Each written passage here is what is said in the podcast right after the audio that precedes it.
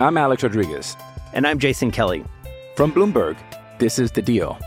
Each week, you'll hear us in conversation with business icons. This show will explore deal making across sports, media, and entertainment. That is a harsh lesson in business. Sports is not And, uh, as simple you know, I- as bringing a bunch of big names together. I didn't want to do another stomp you out speech. It opened up so many more doors. The show is called The Deal. Listen to The Deal. Listen to the deal on Spotify. Another day is here, and you're ready for it. What to wear? Check. Breakfast, lunch, and dinner? Check. Planning for what's next and how to save for it? That's where Bank of America can help. For your financial to-dos, Bank of America has experts ready to help get you closer to your goals. Get started at one of our local financial centers or 24-7 in our mobile banking app. Find a location near you at bankofamerica.com slash talk to us. What would you like the power to do? Mobile banking requires downloading the app and is only available for select devices. Message and data rates may apply. Bank of America and a member FDIC. When you need mealtime inspiration, it's worth shopping Kroger, where you'll find over 30,000 mouthwatering choices that excite your inner foodie. And no matter what tasty choice you make, you'll enjoy our everyday low prices, plus extra ways to save, like digital coupons worth over $600 each week. You can also save up to $1 off per gallon at the pump with fuel points. More savings and more inspiring flavors make shopping Kroger worth it every time. Kroger, fresh for everyone. Fuel restrictions apply.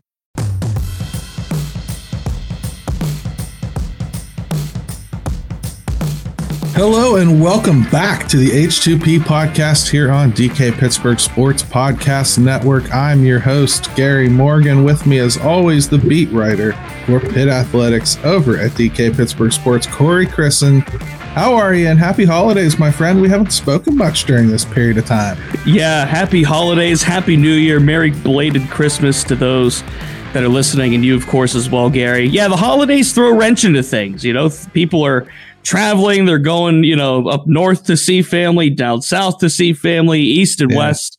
And, uh, you know, we got to finally reconvene here on New Year's Eve Eve, so to speak. And today we thought was a really good opportunity to take a step back and look at the year that was Pitt Athletics in 2023 and paint a little picture on what could happen in 2024. And this was a really wild and kind of a zany year in some ways uh, in Pitt Athletics, Gary.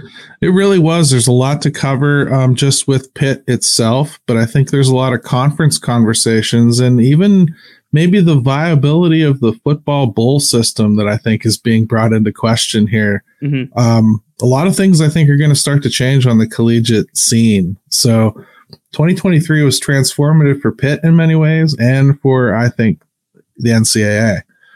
So let's start with basketball. That's that's probably where we wanted to start. Pitt basketball shocked the world last year a little bit, I think, by getting to the tournament, right? None of us saw that coming. Everyone picked them to be in the bottom of the ACC. And Jeff Capel put together, you know, what looked on paper like it could very potentially be a hodgepodge of nothingness, you Pirate fans probably recognize.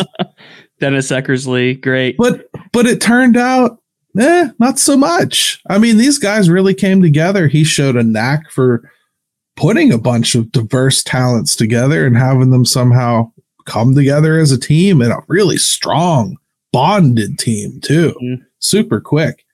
You get the the same kind of feeling this year. Has Pitt's program turned the corner, Corey? That's what happened in 2023. It was a good event, or was it a turning of the corner? I think it's a turning of the corner. To me, this is the biggest storyline in Pitt athletics from the year. And when you have one of your revenue sports, and I think that's the key thing here, it's one of your revenue generating sports football, men's basketball.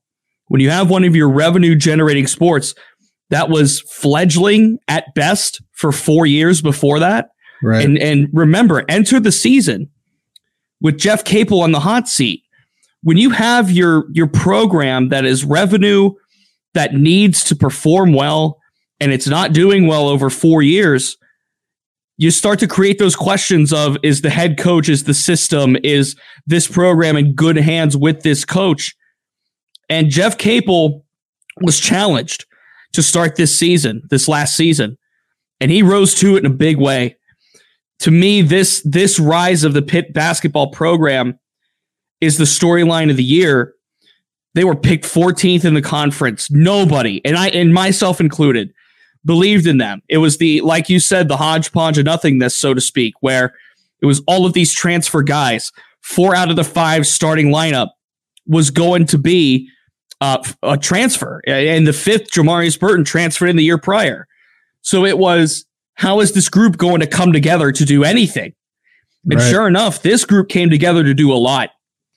They reach the NCAA tournament, the first four in Dayton. They knock off Mississippi State. Of course, Jamarius Burton with the with the game winning bucket with about 10 seconds to play. Then they go to Greensboro and absolutely beat the doors off of Iowa State. Like I didn't I didn't think that game was going to be any blowout either way. I thought it was going to be a close game. But Pitt came out and they held Iowa State to like like 2 of 28 shooting or something like that to start the game. Like it was a very very low percentage effort to start for Iowa State and they blew the doors off of them. That was the, you know, Jorge de Guillermo oh brother call from Iron Eagle that game that I think is etched in a lot of people's heads now. And then of course, facing Xavier, Sean Miller, that team was always really good. That team was pretty much always going to beat Pitt. Like if you played that game 100 times, I would say Xavier wins at 75 out of 100. Like Yeah. Xavier was that good compared to Pitt. You know, Souley Boum, Adam Kunkel, um, Jack Nunge, really good team, Xavier. So no one was really shocked to see Pitt out of the tournament at that time. But the fact that they got there in the first place, I mean, two wins over North Carolina. They beat Virginia. They they upend Syracuse and like I remember. I mean, of course, I'm a Syracuse alum, so I remember that game at Pitt where it was like the unraveling of Jim Boeheim, pretty Yeah. much, and like the old man get off my lawn type deal from Jim Boeheim, like after that Cuse game. Because remember, if you remember correctly, the bulletin board material that he gave by saying, you know, paying for players and all of that, and then he got booed on and off the court at Pitt. That was, I'm sure, a sight to see um, for that. Jay Byron Fleck on on Facebook here as we're broadcasting on YouTube, Facebook, and Twitter. Uh, Jay Byron Fleck says, "What a mo- what moment will you look back on 15 years now and say, I remember Pitt football 2023. For me, it's Boo City, PA." That's a big one that we wanted to get into at some point. But men's basketball to me, Gary, is number one. Yeah, I would say men's basketball was probably the the most positive, like big money making story of the of the the uh the program overall. We're obviously going to talk about some of the other um things like volleyball and football. So keep your pants on, if you will. And and when and as you're and as you're following here, go ahead and throw into the chat things that you thought were transformative from 2023 that you want to make sure we bring up because we could miss stuff too. Because circling back to basketball, Jeff Capel showed me some stuff, Corey, that I, I I think that we can take away more than just the tournament run and everything. I think it's it's important to to note he did this while losing probably the player he most counted on to give him points and minutes last year. They went with seven deep, you know, like like on a on a pretty deep tournament run for a team like that. Yeah. And in a conference they weren't supposed to be anything in. They they just managed to pull an awful lot together. I I personally am way more confident in him as a coach than I think the record or even where they went has any business sending me as a fan. I Mhm. just felt like I learned a lot about what he could overcome. And that just makes me feel like, man, if he ever gets what he wants, Yeah.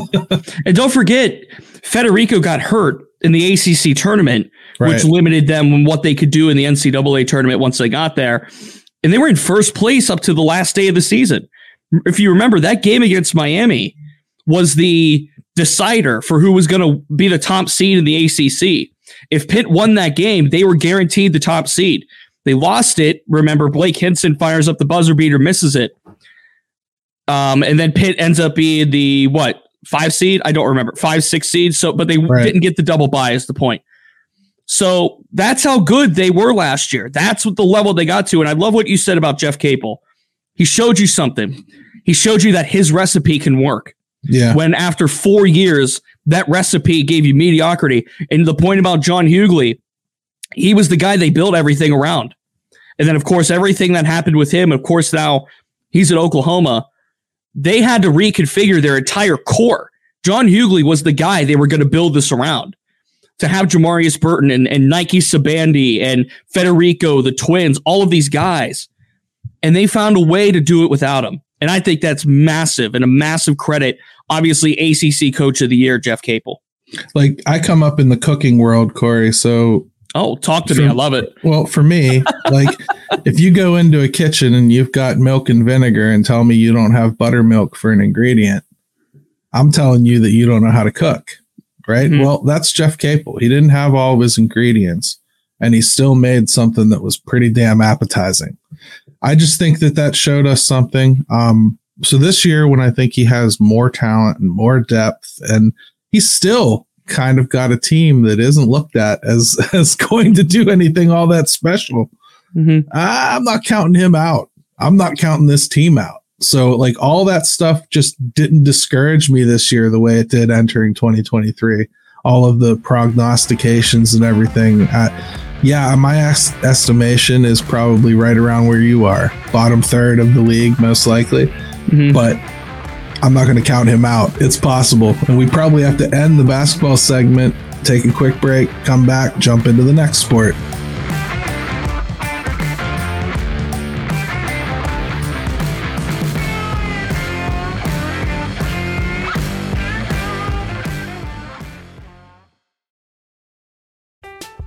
I'm Alex Rodriguez. And I'm Jason Kelly. From Bloomberg, this is The Deal. Each week, you'll hear us in conversation with business icons. This show will explore deal making across sports, media, and entertainment. That is a harsh lesson in business. Sports is And, not uh, as you simple know, I- as bringing a bunch of big names together. I didn't want to do another stomp you out speech. It opened up so many more doors. The show is called The deal. Listen to The Deal. Listen to the deal on Spotify. Hey, it's Kaley Cuoco for Priceline. Ready to go to your happy place for a happy price? Well, why didn't you say so? Just download the Priceline app right now and save up to 60% on hotels. So, whether it's Cousin Kevin's Kazoo concert in Kansas City, go Kevin, or Becky's Bachelorette Bash in Bermuda, you never have to miss a trip ever again. So, download the Priceline app today. Your savings are waiting. Go to your happy place for a happy price. Go to your happy price, Priceline.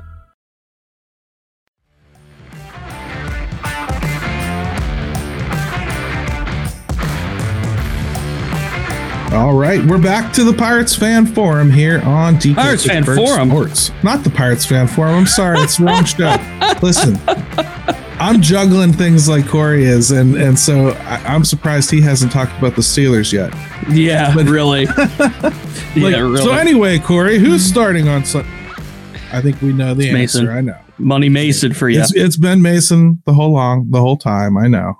All right, so Pitt volleyball reaches their third straight Final Four, and um, it was an exciting time. I mean, not to not to intentionally go back to the Steelers, but Ben Roethlisberger's there on the sidelines and like pumping up the team, and really, the Pete was packed for for those games, and I thought that was impressive. Really, we've talked about this before. The Pete is not an easy place to get to, so No. to see the volleyball team supported like that, i- again, it's not supposed to be a revenue generating sport, but man, that really, really was was encouraging to see.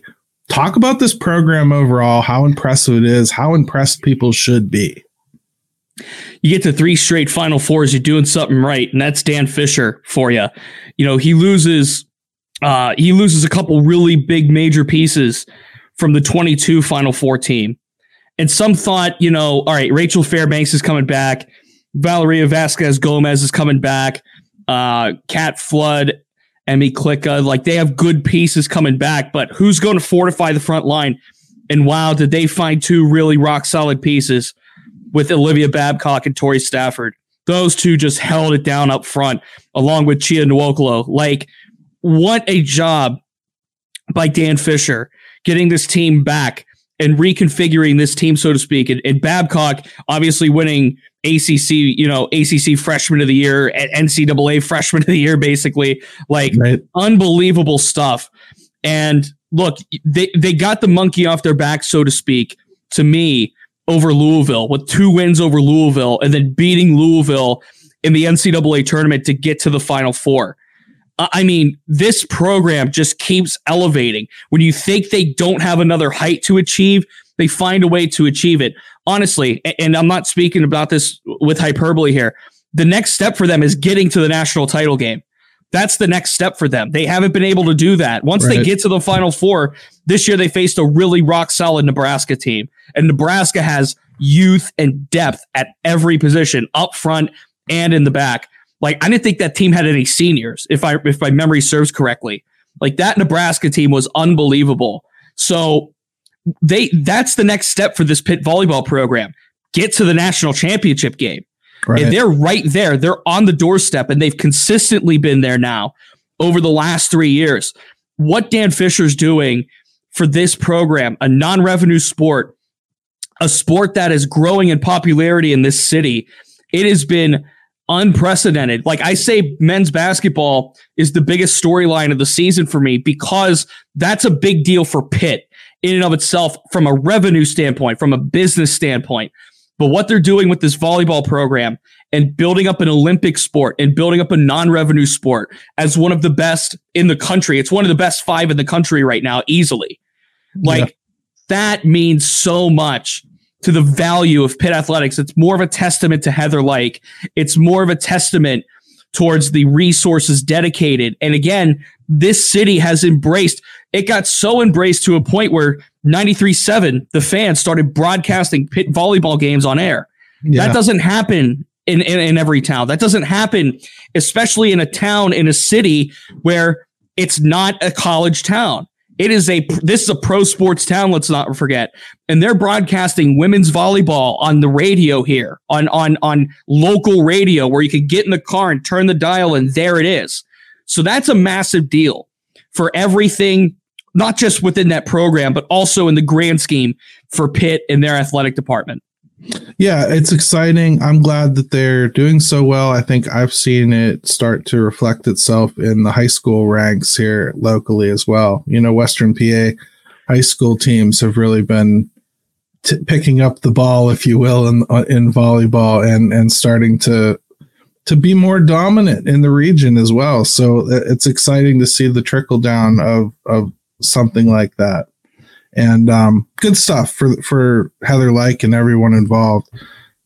Football, Corey. mm, here we go. Boo City, PA, is Jay Byron Flex says here on the Facebook chat. Boo City, PA. Boo City, PA. So that's that's a highlight from this year. Mm-hmm. I think let's generalize a little bit because we could go through we could go through all of his statements and and everything that happened, and I think it's safe to to say at a top level, rocky season for Pat Narduzzi.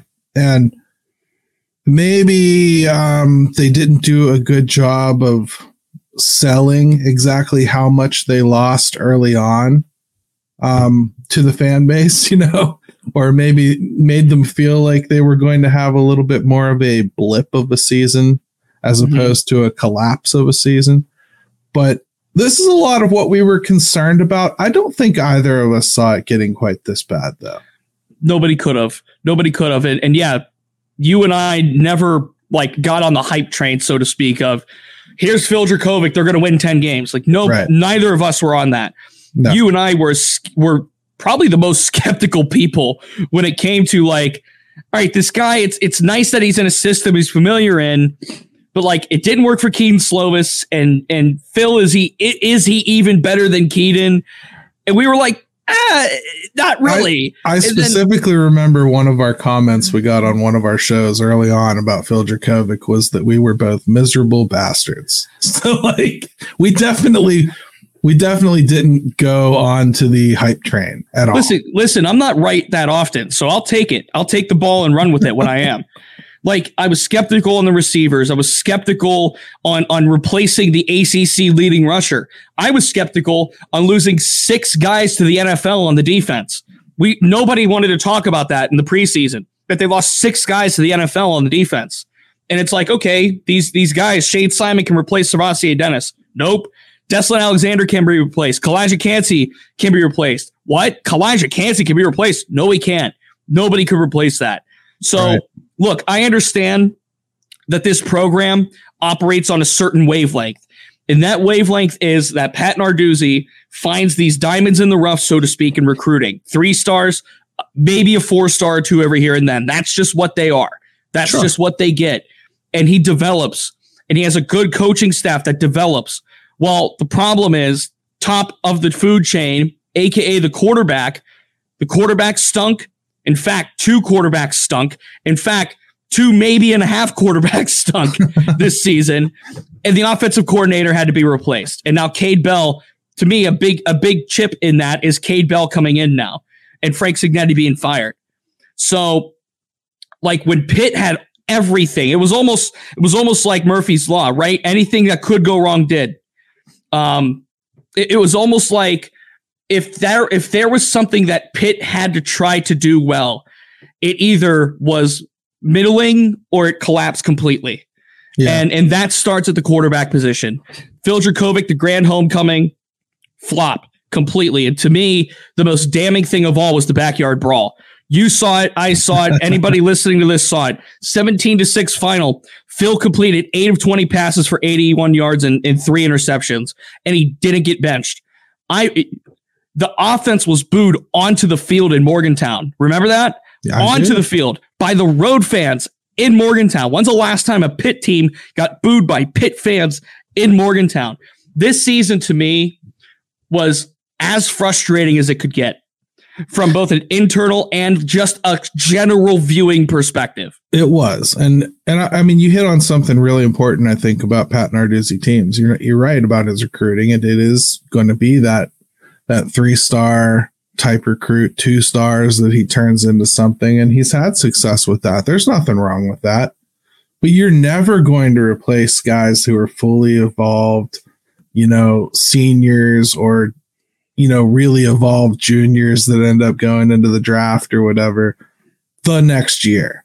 Mm-hmm. That's just not the way this system is ever going to work. And, and when you have a mass exodus, meaning like a whole bunch of them graduate and or transfer at the same time, this team's not going to recover quickly.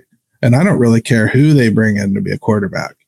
They could have John Joe Montana's clone child and it wouldn't matter because in all sincerity, they just didn't have the the 4 years of development on the lines and in the secondary and the linebacking core and that stuff that can't be replaced. I and I Cignetti got a lot of blame but Cignetti also just didn't have the tools to work with. Mm-hmm. So now he's part of the recruiting puzzle. So it's his fault as well.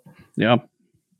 What uh as Jay Byron Fleck here in the in the Facebook chat says, what's the one moment you're going to look back on 15 years from now and say, I remember that? For me, it was the absolute mess in South Bend. They got destroyed by Notre Dame. And and I remember walking into that press room. I remember, oh, what's this press conference going to be? And Pat Narduzzi said what he said about his players, about his development, about the roster construction. And it didn't come out the way he wanted it to. You remember this. And it got kind of blown out of proportion, not by me, somebody else tweeting and posting a, a, quote, a misquote of it, and it just got absolutely rocketed viral. And, and then Pat Narduzzi had to go into damage control. Pitt Athletics had to go into damage control.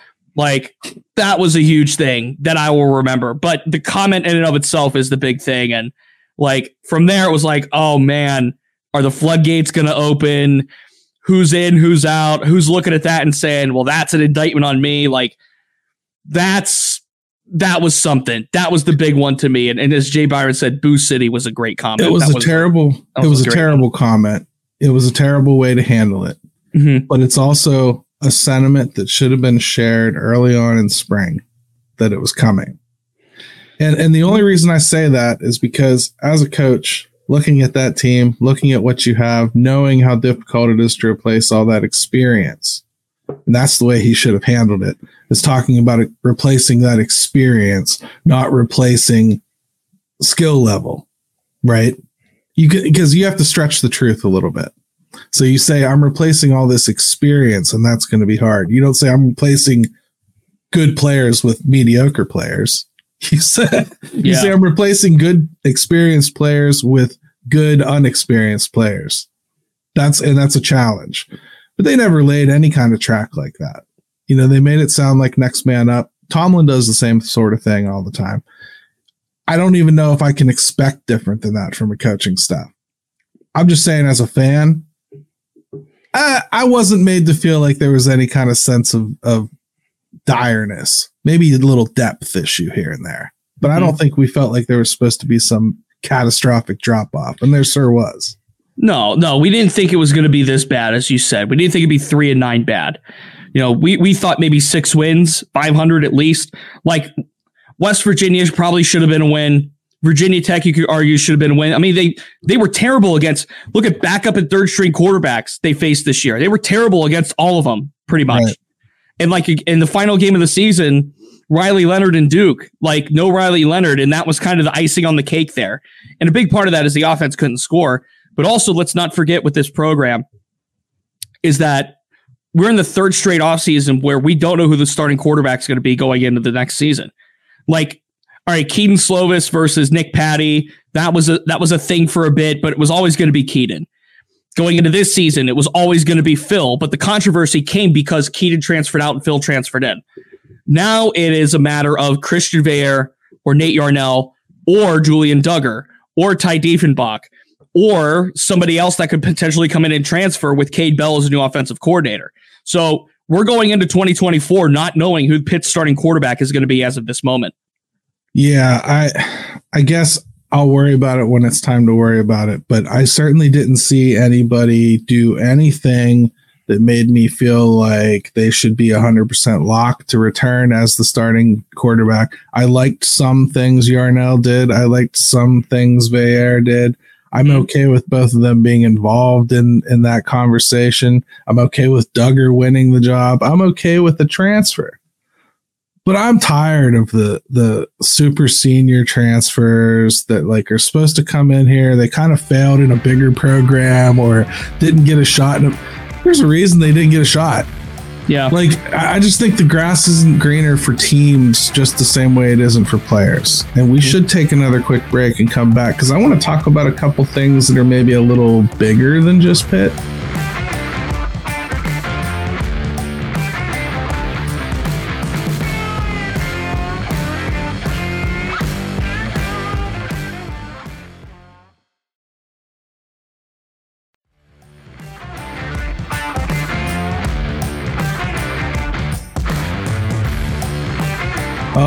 Welcome back to the H2P podcast. I got it right this time, Corey.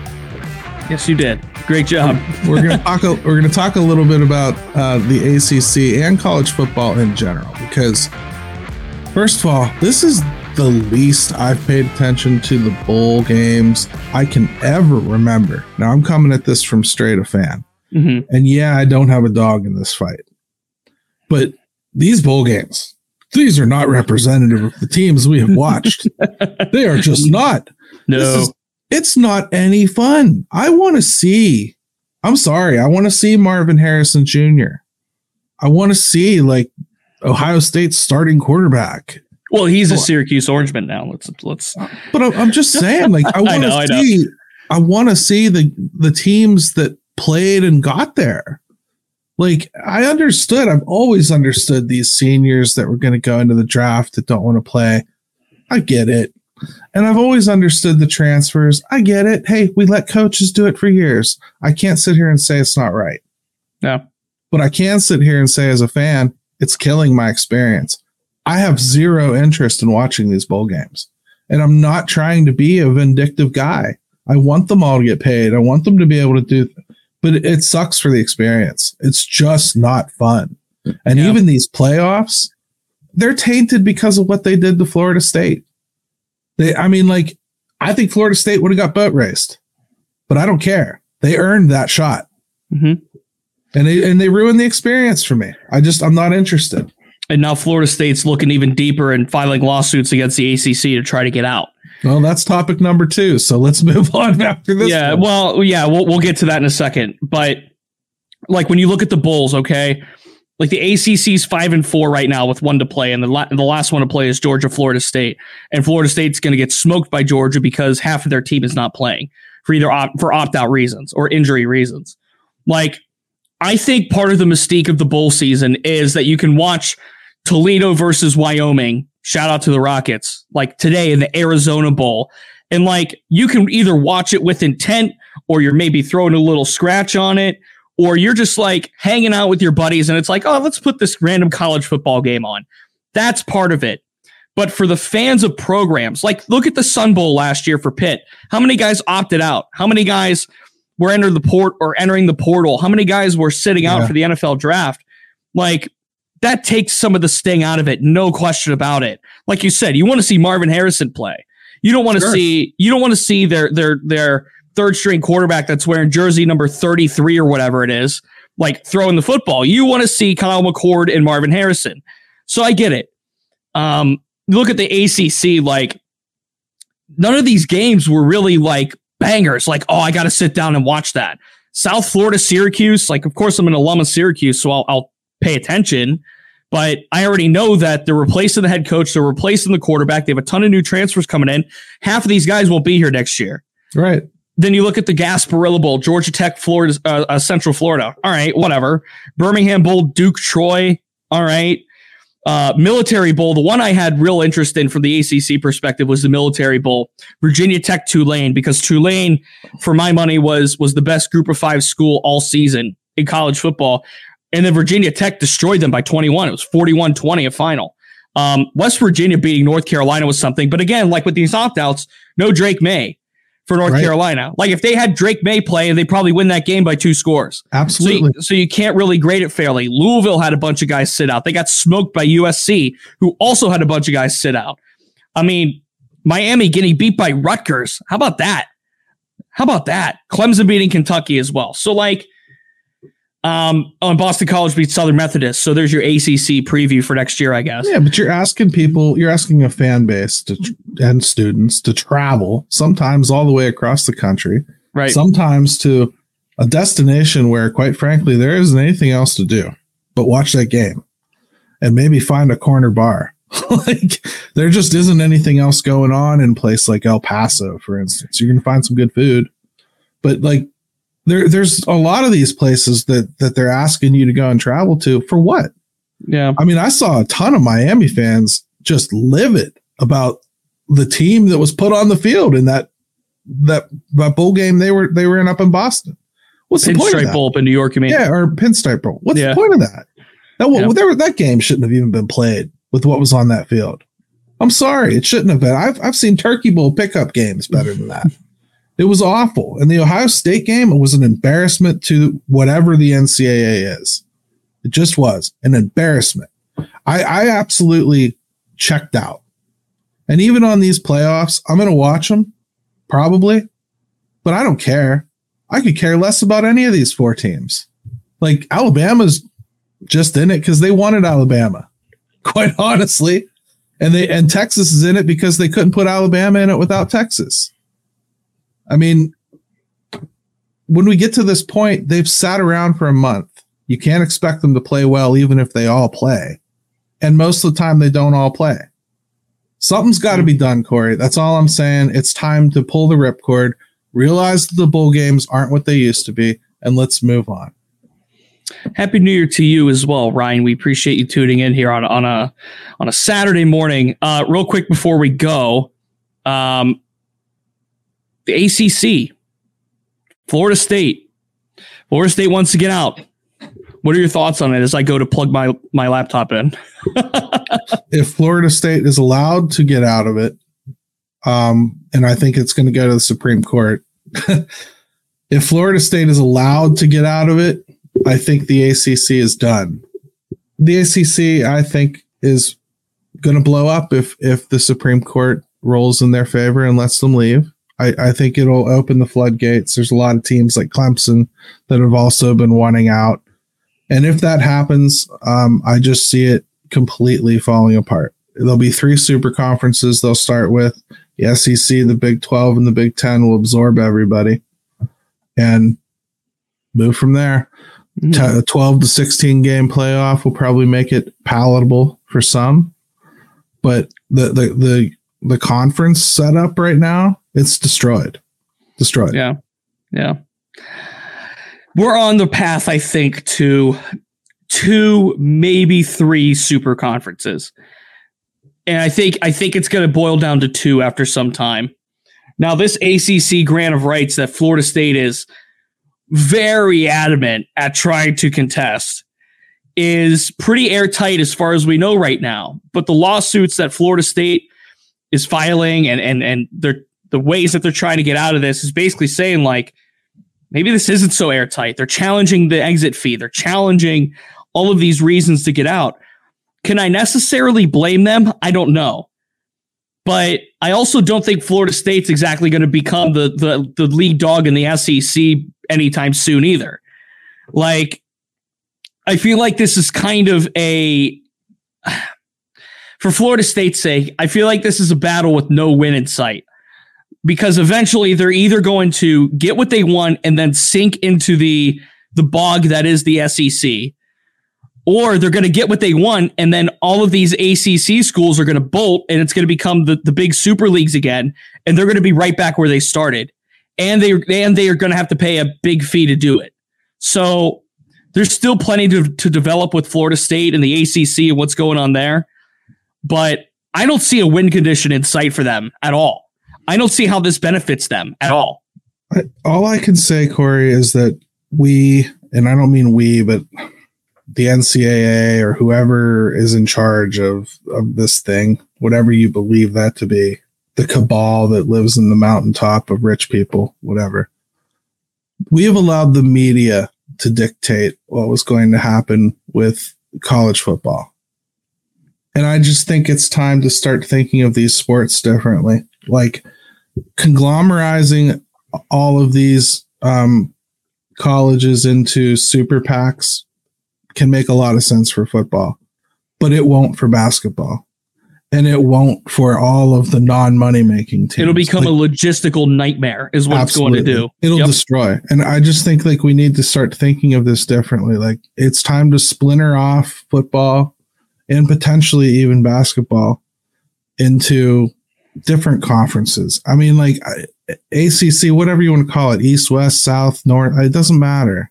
Mm-hmm. But just you're going to have to bucket these things better. And, and you're going to have to realize the non generation sports don't need all this consternation and crap. They yeah. just don't. Like, look what the ACC volleyball team for Pitt has done. We talked, we opened the show with it. All that stuff starts to die if they've got to travel to UCLA and you know, uh, up to Rutgers and maybe over to someplace in Portland because there's no conference structure that keeps them regionalized. And as it is, yeah. the ACC is silly. Yeah. So, yeah. anyways, a long show, I know, and Corey's got stuff to do today. So, oh no, we we're good today. I I carved out the day for this. I'm I'm I was excited to get back because there was a lot to talk about in the college sports world in a general sense, and of course, as it pertained to Pitt as well. Like, I mean, real briefly, Pitt versus Syracuse tonight in basketball, or today, I guess, in about an hour and a half from this live recording. Um, Panthers, you know, kind of picking up where they left off from last season. Now they still have a little bit to go. They still have a little bit to grow, but I liked what I saw from Jeff Capel and the adjustments with putting Guillermo in the starting lineup. Um, and, and then just giving that team a little bit of a different look as far as the starting lineup was concerned. So um, we'll see what happens with the Pitt basketball program. Yeah. Uh, a, a, kind of a seesaw ish start to start the year. I think we could say they're nine and three, but like they've beaten a bunch of nobodies, and then they they they got beat by Florida. You know what happened with Missouri? Um, a few tough ones in there. Uh, obviously, the loss to Clemson. So they still have a bit to go. I think with this. I team. think we're seeing the inconsistencies of youth to a degree too. Um, you know, Carrington has more talent than anybody on the team. Period. But yeah. he he also has a tendency to get rushed, and he's very one handed, and he gets driven into trouble pretty easily, and he makes some rash decisions with the ball, and that's not ideal for a point guard. So, you know, there's some issues there. Low, you know, if he's feeling it, man, he he could be great. If he's not feeling it, he could be the most detrimental player they have. Mm-hmm. Um, Austin has looked good. You know, there there's some building blocks there. I think it's just a matter of it coming together a little bit. Syracuse, uh, I don't know.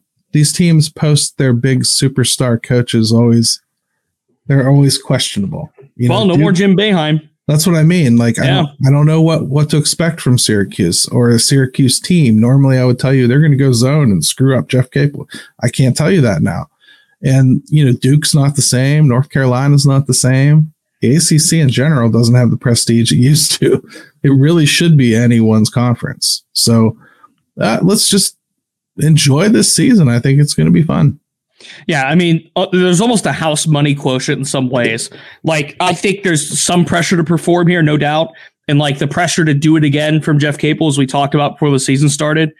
But I also think there's a little bit of house money here in the sense of they did it last year and it's a big ride, and now they're kind of surging on that wave, so to speak.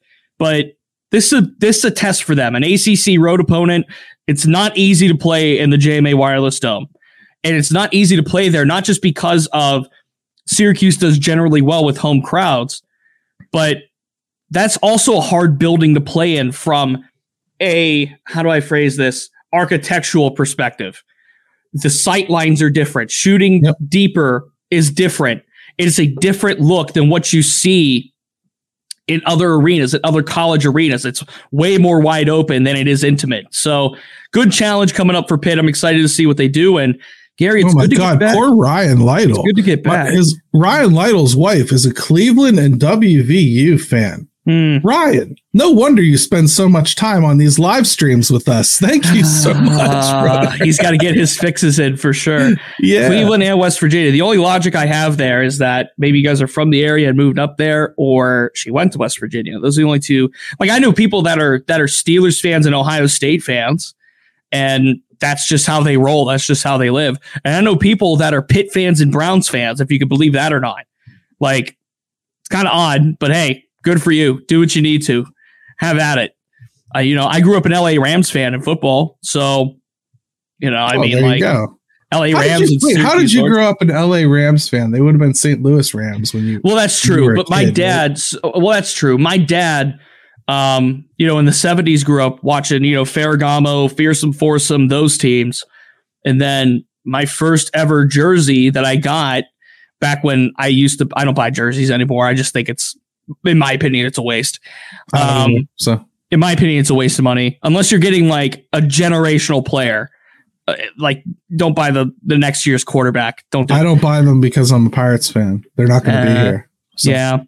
Um, so my first ever jersey as a kid was Marshall Faulk.